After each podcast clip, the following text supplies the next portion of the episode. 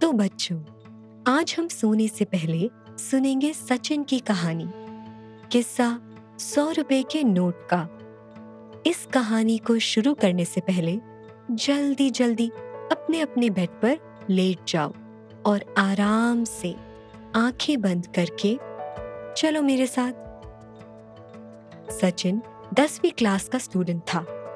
एक दिन शाम को जब वो अपने दोस्तों के साथ पार्क में खेलकर वापस घर लौटा ही था तो उसकी माँ ने उसे पाँच सौ रुपए का नोट और घर के सामान की लिस्ट दी और बोली, बेटा, बाज़ार से घर का कुछ ज़रूरी सामान ले आ सचिन ने हाँ में सिर हिलाया और माँ के हाथ से पाँच सौ रुपए का नोट, सामान की लिस्ट और एक बैग लेकर बाज़ार चल दिया। सचिन पास के एक मॉल में चला गया, जहाँ पर सारा सामान मिलता है। जो भी उसकी माँ ने उसे लिस्ट में लाने को कहा था।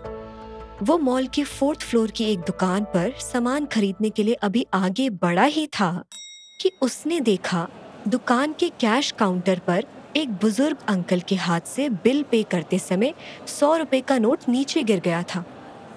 सचिन कुछ सोचता, उससे पहले ही वह बुज़ुर्ग अंकल वहाँ से आगे निकल गए।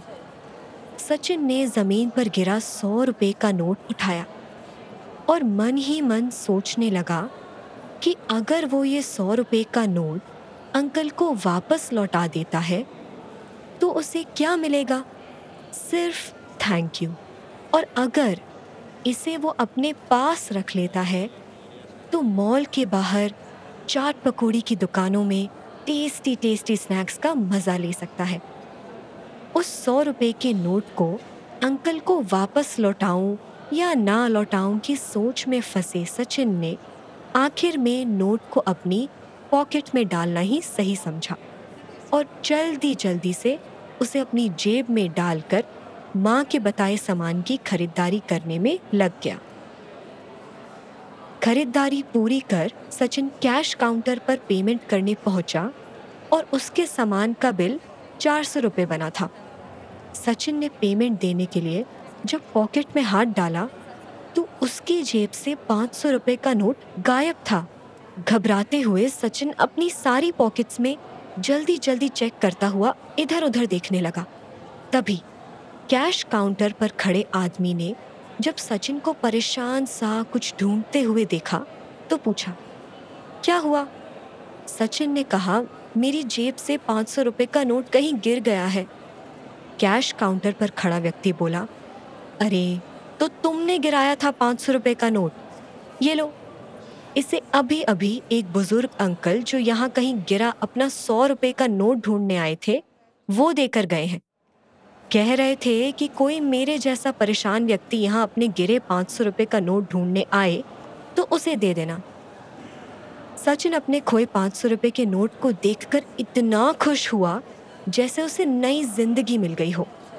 उसे समझ आ गया कि पॉकेट से पैसे गिर जाने पर कितना दुख होता है। अपने पाँच सौ रुपये से बिल की पेमेंट कर सचिन जल्दी जल्दी मॉल के फोर्थ फ्लोर से उन अंकल को ढूँढने लगा, जो उसके पाँच सौ रुपये का नोट देकर गए थे। सचिन ने उन अंकल को मॉल से बाहर जाते देखा। तो फिर फटाफट मॉल की लिफ्ट से नीचे उतरकर उनके पास पहुँचा।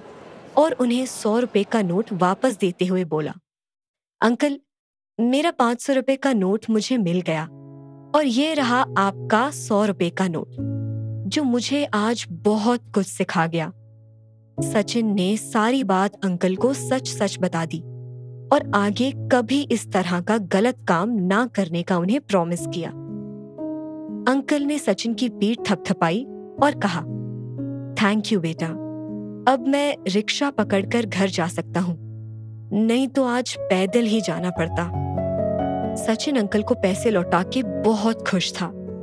उसने मन ही मन फैसला किया कि अब कभी भी वह ऐसा कोई भी गलत सोच अपने मन में नहीं लाएगा।